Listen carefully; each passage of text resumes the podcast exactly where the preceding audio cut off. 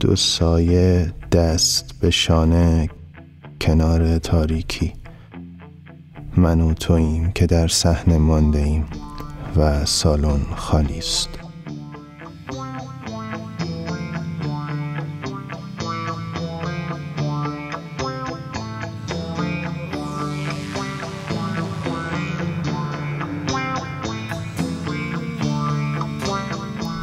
سایکست.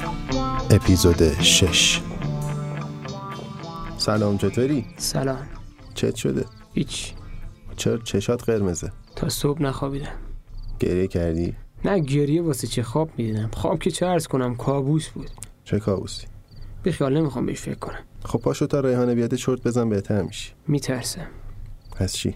شاید باورت نشه ولی از خواب می‌خوای ضبط امروز کنسل کنم؟ نه اگه میشه قهوه درست کن OK. تو کابینت داری؟ همون وسطی هم توش نسکافه است هم قهوه. ها OK. صبر کن الان می‌ذارم با یه آهنگم بذار من و گوشی تو بس کن خودت بذاری؟ نه تو بذار. OK. چرا اینجوری شدی خب تو؟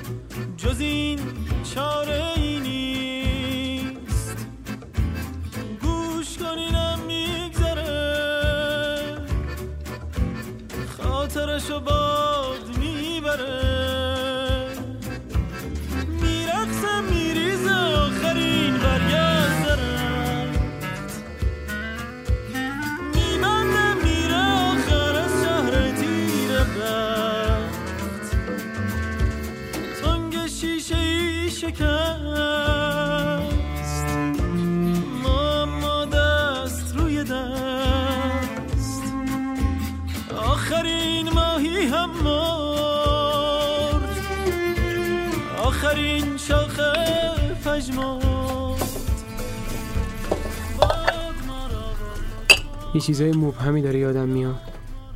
یه چاقو دستم بود کوچیک بعد هی سعی می‌کردم باهاش کیو بکشم وای خیلی بد بود آرمان هی می‌زدم. خون میومد ولی حس می‌کردم بس نیست. چاقوم کوچیک بود هی می‌زدم. اصلا حیوان شده بودم. بشین اینجا نمی‌تونم تمرکز کنم. عجیبه. حالا مونده اصلا سورئال میشه. خواب سورال دیگه. حالا آرمان گوش کن. زدمش زدمش زدمش. خون میریخ اینور و اونور بعد هی صدا می‌زد می‌گفت علی نزن علی نزن. منم توی خواب فکر می‌کردم اسمم علیه. علی باورت میشه؟ علیم کجا بود آخه؟ تازه همینجوری فارسی حرف نمی‌زد که. بختیاری حرف می‌زد. بختیاری؟ آره. من بختیاری بلدی. نه ولی می‌دونستم اون زبونی که داره اون حرف می‌زنه بختیاریه. خوابه دیگه. میشه. کارم که تموم شد بعد همه جا روشن شد. همه جا روشن شد. برگشتم دیدم یه عالم آدم نشستن. مثل یه تئاتر. باورت میشه؟ بعد از این حلقه های گل انداختن گردنم. همه تماشاچی های خارجی بودن. فرانسوی تشویقم می‌کردن. بخور نسکافت. و این روزا همش درگیر قضیه های مختلف بودی. همش با خودت حرف زدی. دو تا آرام بخش بندازی بالا راحت میشی. آره همه چی خوبه. تاریکی شاید رازی داشت.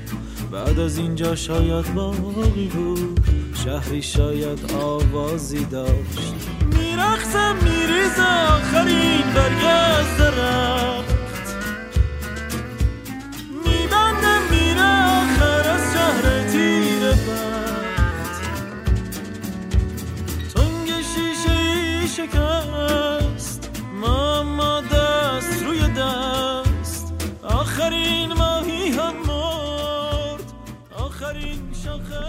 ریحانه اومد باشه خودتو جمع جور چه. من مگه؟ همه مونده واسه ریحانه خودم رو جمع جور کنم. سلام آرمان. سلام خوبی؟ بهتری؟ بی خبر بودم ازت. جواب پیامم که دیگه نمیدی. ببخشید خودت که دیدی چه حالی بودم. آره بیا بشین ولش کن فعلا. بهداد کو؟ همینجا بود. بهداد! الان میام. قهوه می‌خوری بریزم برات؟ آره لطفا. بهداد کوشی؟ ولش کن شاید کاری چیزی داره. سلام. سلام. لباس نو ماشو به به به من همیشه اینجوری هم فقط به چشم تو نمیام. آره همیشه همیشه که که ما ندیدیم. ببخشید من همش اینجوری هم ولی به چشم باش شما نمیام. باش باش. بریم فعلا برزن بریم.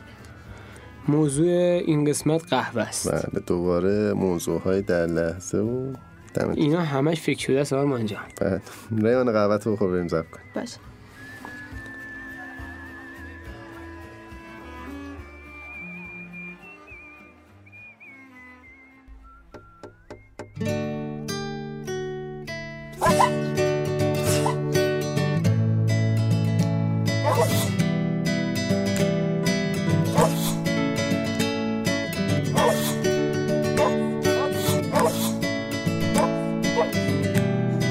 گپس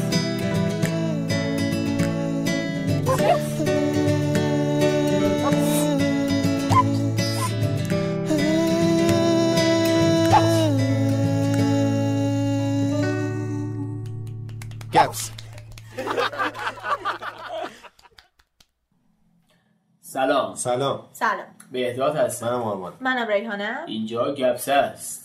خب این اپیزود می‌خوایم در مورد قهوه صحبت کنیم. آقا من خودم اولین چیزی که با شنیدن اسم قهوه به ذهنم میاد عطر قهوه است. شما همین الانم بوش پیچیده توی کل آره،. شما چی به ذهنتون می‌رسه با شنیدن اسم قهوه؟ ببین من اولین چیزی که به ذهنم می‌رسه خب نمی‌خواستم بگم ولی خب میگم. واقعا توی ریحانه. چون قهوه که درست می‌کنید به شدت خوبه. یعنی رقابت. می‌کنه حتی با کافه های خوب موافقم. آره ولی برعکس آشپزی. آره. خب منم راستش به شنیدن کلمه قهوه اولین چیزی که یادم میفته کافه هایی هستن که قهوه خیلی خوبی دارن و من اونجا کلی خاطرات باحال داشتم. دقیقاً. آقا من یه سرچی زدم. از اونجایی که می‌دونستم در مورد قهوه می‌خوایم صحبت کنیم اولین چیزی که با سرچ قهوه بهش رسیدم آنتی اکسیدان قهوه. بود. و اینکه حالا برای یه سری بیماری ها مثل آلزایمر، دیابت، مشکلات کبدی و سکته های قلبی و مغزی خیلی خوب. منتها یه تبصره این وسط داره که میگه این برای وقتیه که شما مثلا 6 فنجون قهوه در روز می‌خورید دیگه اگه بیشتر باشه به بدنت داری آسیب می‌زنی. کلا هر چیزی زیاد از حدش خوب نیست دیگه. بیش از حد قهوه اگه مصرف بشه الگوی خواب رو از بین می‌بره. و معده از کار میندازه. جذب ویتامینا رو از بین می‌بره مثل منیزیم و ویتامین B و باعث ایجاد شدن فشار خون میشه. حالا بهدا تو معایبش رو گفتی. بذار من چند تا از فایده هاشم بگم. اولا که قهوه انقدر فایده داره که به عنوان دارو حتی ازش استفاده میشه. به هضم غذاها کمک می‌کنه. یه سری از دردهای عصبی هم حتی می‌تونه از بین ببره. آره این درد عصبی رو منم یه مطالعه پس حتما داشتم ریحانه جان استفاده بیش از حد قهوه رو انجام بده. برای سردردم خیلی خوبه. بعد ببین البته میگم از بین بردن سردش کاذبه. و بعد از قطع کردن قهوه یا اینکه عادت کردن بدن به قهوه سرطان شدیدتری به وجود میاد و اینی که بدن به هر چیزی که بیش از حد زیاد بشه عادت می‌کنه. قهوه هم جزء اوناست دیگه. آره الان اینو میگی منم موافقم. و یه مقداری هم راجع به این مزایاش داشتیم صحبت می‌کردیم. ضد افسردگی تمرکز رو می‌بره بالا. حالا یه ذره راجع به نویسندگی اینو بخوام صحبت کنم. ببین نویسنده ها چون معمولا شغل دومشون هم نویسندگی شبا می نویسن و شبا تمرکز فقط می نویسن حالا کار دیگه هم می‌کنن. ولی معمولا شبا می نویسن و تمرکز چون خیلی براشون مهمه و قهوه تمرکز رو می‌بره بالا از این جهت قهوه یکی از اساسی ترین مسائل زندگیشون محسوب میشه. اتفاقا برای ورزشکارا مناسبه. چون انرژی رو زیاد می‌کنه باعث این میشه که انرژی زیاد بشه. هم که خیلی ورزش آره واقعا. خودتون در جریان. حالا بچه این خیلی بی ربطه که می‌خوام بگم ولی قهوه نمی‌ذاره دندون کرم خورده بشن. ولی در عوضش دندونا رو ضبط می‌کنه که شوادش موجوده. حالا بچه اینم جالبه بدونیم که قهوه به عنوان پرمصرف ترین داروی جهان محسوب میشه. حالا من این مطلبی دیدم که اشاره می‌کنه به مکانیسم اثر قهوه. که راجع همین موضوع دارویی که میگی خیلی ارتباط داشت توی این سرچایی که انجام میدم راجع به قهوه. که به خاطر همین مکانیسم اثر بهش میگن دارو. کافئین که به طور طبیعی در قهوه وجود داره دیگه. یک داروی محرکه که معمولا برای بهبود عملکرد ذهنی به کار میره. حالا خیلی‌ها به اشتباه میگن که چای کافئین داره ولی اینجوری نیستش واقعا. تاثیر کافئین بر مغز به سه به, سه به شدت زیاده. این ماده با مسدود کردن پیام رسانه عصبی گیرنده آدونوزین باعث افزایش آمادگی مغز برای حرکت کار میشه. کافئین علاوه بر این پیام رسانه عصبی دیگه شامل نورآدرنالین دوپامین و استیلکولین میشه و تاثیر می‌ذاره. تمام این پیام رسانه عصبی روی روحیه و وضعیت ذهنی انسان تاثیر گذاره. هرچند بدن بدن عادت می‌کنه و اما قضیه عادتی که بالاتر بهش اشاره کردیم و گیرنده های بیشتری جذب می‌کنه از آدونزین و آدونزین میاد سر جاش میشینه و باعث عادت میشه به اون قضیه. و همینطور باید مصرف قهوه زیادتر و زیادتر بشه. ببین دقیقا کافئین باعث میشه که دوپامین سریعتر روی گیرنداش بشین. حالا من دقیقا نمی‌دونم دوپامین چیه و این ماجراها چیه ولی فقط اینو شنیدم که واسه جلوگیری از یه سری بیماری های مثل پارکینسون و آلزایمر و اینجور چیزا خیلی خوبه. آها اون من گفت اول گفتم که واسه آلزایمر رو آره، دلیلش آفرین، این بود. حالا یه چیز جالبی هم من خوندم. الان تو پرمصرف ترین دارو رو گفتی. عجیب ترش اینه که بعد از نفت پرمصرف ترین کالای تجاری محسوب میشه. خیلی جالبه. فکر می‌کنم توی برزیل خیلی اتفاق میفته بیشتر صادراتش توی برزیله. تا اونجایی که مثلا من خوندم. من اطلاعاتی راجع به این ندارم. حالا من سخنرانی گوش می‌کردم که به این مسئله اشاره می‌کرد که توی زمان خودش توی جامعه بریتانیا خیلی جالب بود. می‌گفت که تا قبل از کافه ها محلهایی بودن که فقط الکل سرو می‌کردن. خیلی جالبا و شخصیت جامع به سمتی رفته بود که یه نفر اگه بیکار باشه یا بخواد جایی استراحت کنه باید الکل می‌خورد. توی چون توی محل فقط الکل سرو می‌شد. ولی بعدها به مرور زمان کافه ها اومدن و باعث شدن که محلهای کوچیکی ایجاد بشه. حالا اون موقع مثلا کافه ها مثل الان نبوده که خیلی آره. بزرگ باشه. کافه ها خیلی مثلا یه محل چند صندلی میذاشتن و مثلا نوشیدنی سرو می‌کردن. حالا کیک و اینجور چیزا. و یه محله کوچکی ایجاد کردن که تو اون از نویسنده ها بگی تا دانشجوها تا افراد بیکار می‌برن اونجا میشستن و هر چیزی که می‌خواستن سرو می‌کردن و خیلی کمک کرد به این قضیه. من واقعا به این موضوع خیلی فکر می‌کنم. یعنی هر دفعه که کافه میرم این موضوع فکرمو مشغول می‌کنه. حالا من خیلی با این فاز روشنفکری که راه افتاده و پا میشن میرن مثلا کافه سیگار می‌کشن بحثای فلسفی می‌کنن و اینا خیلی کاری ندارم. ولی باید قبول کنیم که یه مقداری شخصیت جامعه رو به سمت بهبود برده دیگه. آره،. واقعا اینو. نمیشه نپذیرفت واقعا. بچه میگم نظرتون چیه که یه اپیزود هم راجع به نقشی که کافه توی جامعه دارن صحبت جذاب. نظر دارم. به نظرتون نظرتون چیه که یه اپیزود راجع به کافه ها درست کنیم؟ اگه نظرتون مثبت بعدا اقدام خیلی جذابه به باشه. نظر. ممنون که همراه گپسه هستید و ما رو همراهی می‌کنید. مرسی دمتون گرم. اینجا گپسه بود. گپسه.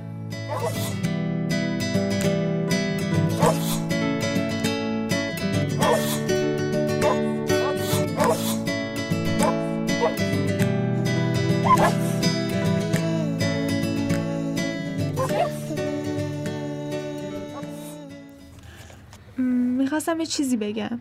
جانم بگو. آرمان جان فکر کنم من برم بخوابم بهتره با شما کار داره. بگو نه. بهتر سب کن. باشه. یه ذره سخته برام بچه ببینید پادکست یه اتفاق خوبیه برای من. میشینیم با هم حرف می‌زنیم گپ می‌زنیم. جالبه. از بیکاری توی خونه و آتلیه بهتره به هر حال. مام بابام هم که هنوز مشهدن. کسی رو ندارم جز همین پادکست واقعا. بهداد صد بار گفتم آقا بذار ببینم چی می‌خواد بگه. بگو. آقا بهداد ممنونم که این فضا رو ایجاد کردی. خیلی دوستش دارم. ولی ببین با اومدن من توی این خونه برای ضبط این پادکست یه سری اتفاقات ذهنی برام افتاده. باعث شده همش یه حالی باشم. چه می‌دونم؟ همش بغزی باشم همش درگیر باشم. یعنی می‌دونی چی می‌خوام بگم؟ با این پادکست هم به سرگرمی رسیدم هم آرامشم گرفته شده. آرمان تو می‌فهمی چی میگم؟ واقعا نمی‌فهمم. میشه بیشتر توضیح بدی؟ می‌دونی من من دیگه نمی‌خوام باهاتون باشم. خیلی سخته ولی می‌خوام برگردم به همون آرامش خودم. می‌خوام توی ذهنم بهداد همون مردی باشه که هیچی براش مهم نیست. شوخی شوخی گن می‌زنه به زندگیت. می‌خوام همون تنفری که لحظه جدا شدن ازش داشتم و یادم بمونه. نمی‌خوام زندگی مثل دایره باشه. برگردم سر جای اول. البته همه شکل هندسی برمیگردن سر جای اولش. مگه بچه بازیه؟ البته تو عادت داری نصف کار همه چی رو ول کنی. حرفشو بزنه بهت. چی رو حرف بزنه؟ گفت دیگه تموم شد. اینم از پادکست ما. ریحانه میترسه مثل همیشه. آره میترسم. ببخشید ولی باید برم. خدافظ. ریحانه این از صبر کن کارت دارم. نه آرمان خدافظ. نمی‌خوام دیگه حرف پادکست بزنیم. حس می‌کنم نحسه. قبوله. آرمان من خیلی خوابم میاد. الان من میرم بگی بخواب. میشه امشب بمونی اینجا؟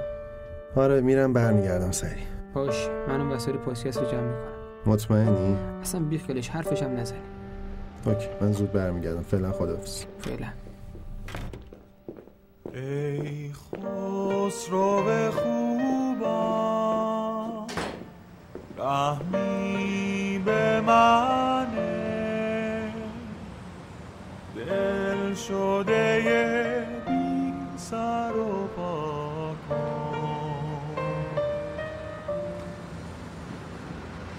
ای خسرو خوبا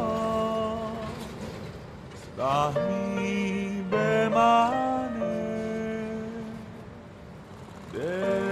شده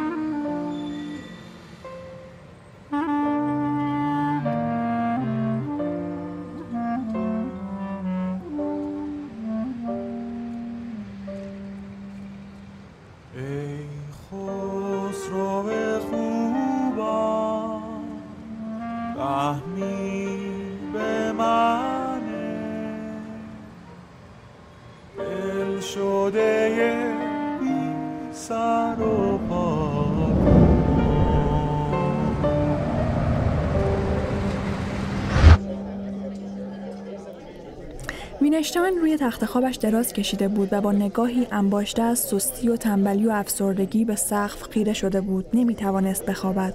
از آن بیرون صدای کرکننده ترافیک شلوغ ساعت هشت صبح به گوش می رسید و از طرف دیگر حس می کرد خانه بیش از حد لازم گرم است.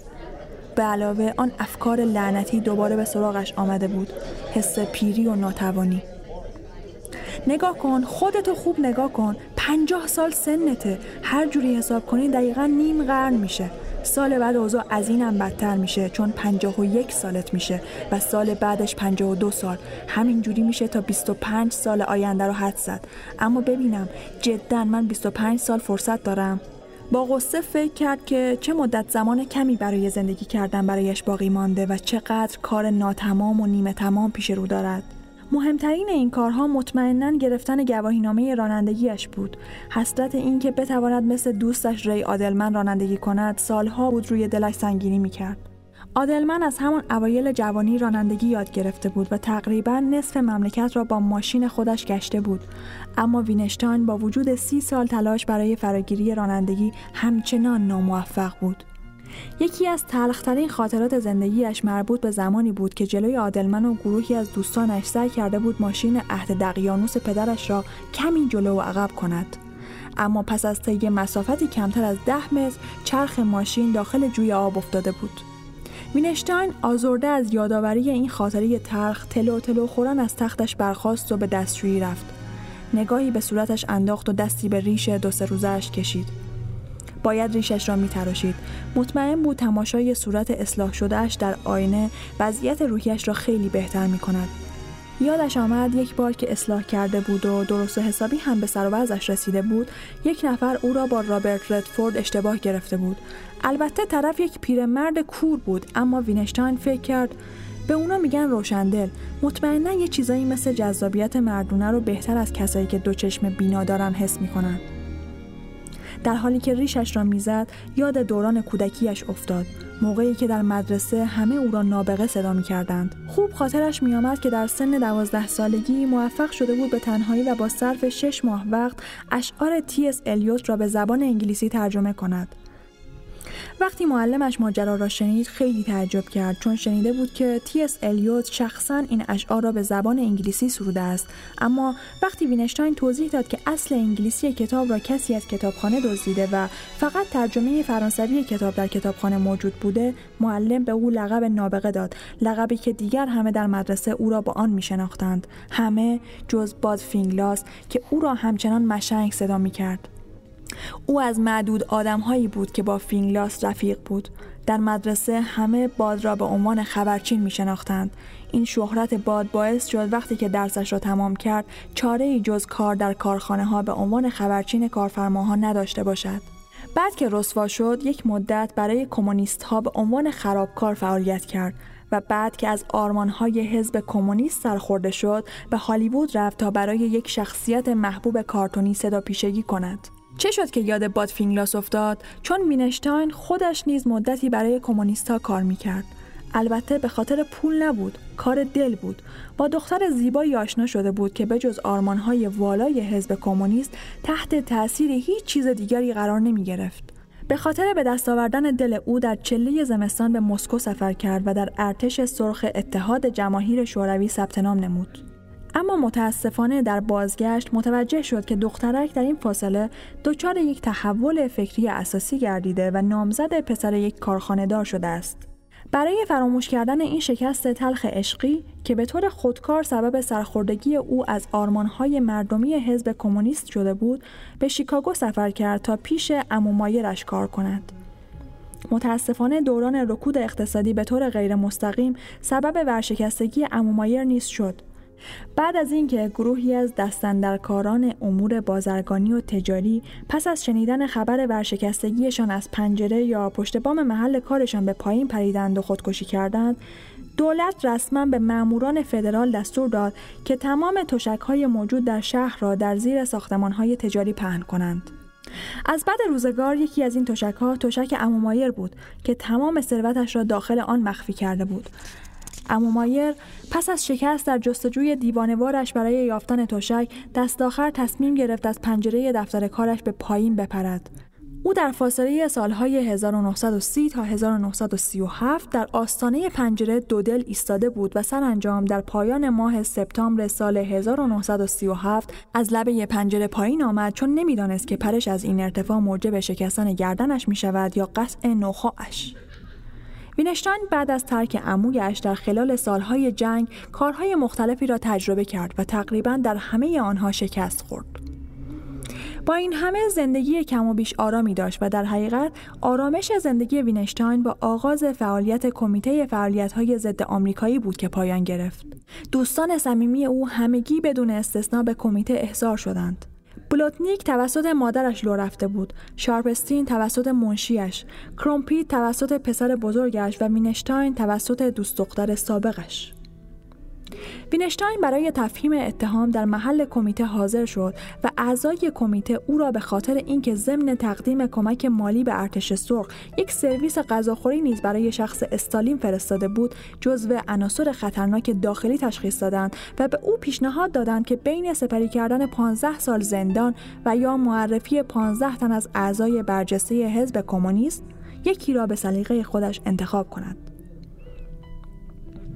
وینشتاین از ارائه نام افراد خودداری کرد چون از مصادیق شناخته شده آدم فروشی بود. اما در ضمن اشاره کرد که اگر اعضای کمیته واقعا در مورد مسئله 15 سال زندان مصمم هستند حاضر از طول قد و دور کمر دقیق افراد همحزبیش را افشا کند. چون طبعا از مصادیق کمتر شناخته شده آدم فروشی بود. به هر حال در پایان ماجرا وینشتاین به جای توسل به متمم پنجم قانون اساسی آمریکا که طبق آن فرد برای حفظ امنیت شخصی خود حق سکوت داشت از قانون سوم که طبق آن فرد برای حفظ امنیت ملی بایستی هر چرا که می‌دانست می‌گفت تبعیت کرد و همین باعث شد که یک شنبه هفته بعدش بتواند به همراه دوست دختر جدیدش جورجیا در پارک مرکزی فیلادلفیا آزاد و سربلند قدم بزند. وینشتاین همزمان با یادآوری جزئیات جورجیا تراشیدن ریش را به پایان رساند و به زیر دوش رفت. زیر آب داغ دوش با سوزش پوست سرش یاد ناشیگری آرایشگری افتاد که موهایش را اصلاح کرده بود. هفته پیش بود که نزد این آرایشگر جدید رفته بود و از همان ابتدا باید می‌فهمید که او در کارش خبره نیست. اما او تنها وقتی با کمک آینه وضعیت پشت سرش را دید فهمید که آرایشگر اصلا در کارش خبره نیست. هی پسر این چه وضع کوتاه کردنه؟ خیلی زدی. یکمش رو بذار سر جاش. آرایشگر با قیافه بلاحتبار و لحنی ناخوشایند توضیح داد. من که نمی‌تونم این کارو بکنم. این موها دیگه سر جاش نمیچسبه. خب پس موهامو بده. می‌خوام همراه خودم ببرمشون. حضرت آقا موهای شما کف مغازه با موهای بقیه مشتریا قاطی شده. جدا کردنشون امکان نداره. به درک بمیری با اون مو کوتاه کردنت. وینشتاین خودش را خشک کرد لباسش را پوشید و از خانه خارج شد تا پیش هریت همسر سابقش برود.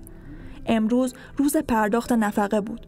وینشتاین همچنان عاشق هریت بود هرچند هریت از همان ابتدا هیچگاه به او واقعا وفادار نبود. حتی در همان دوره ماه اصلشان به شکلی سیستماتیک اما مذبوحانه سعی کرد با اپراتور هتل محل اقامتشان روی هم بریزد. البته وینشتان به خاطر این مسئله آنقدر از او دلگیر نشد که بخواهد یک بار همه چیز را تمام شده بداند در حقیقت جدایی آنها وقتی قطعی شد که وینشتاین پس از گذشت سه سال از زندگی مشترکشان فهمید که هریت با بهترین دوستش کرومپیت سه سال است که به طور مشترک خانه ای در مین اجاره کردند. وینشتاین با قصه به روابط زناشویی معدود و کم شمارش با هریت فکر کرد. فقط سه مورد را به خاطر آورد. شب اول ازدواجشان شبی که انسان بر روی کره ماه قدم گذاشت و آخرین بار هنگامی که پس از طی دوره نقاهت طولانی عود دیسک کمرش برای آزمایش بازگشت قدرت و توان سابقش با یکدیگر خوابیدند. مینشتاین برای مدت زمان کوتاهی سعی کرد خارج از کانون گرم خانواده سرش را گرم کند. با زنی به نام لوان دوست شد.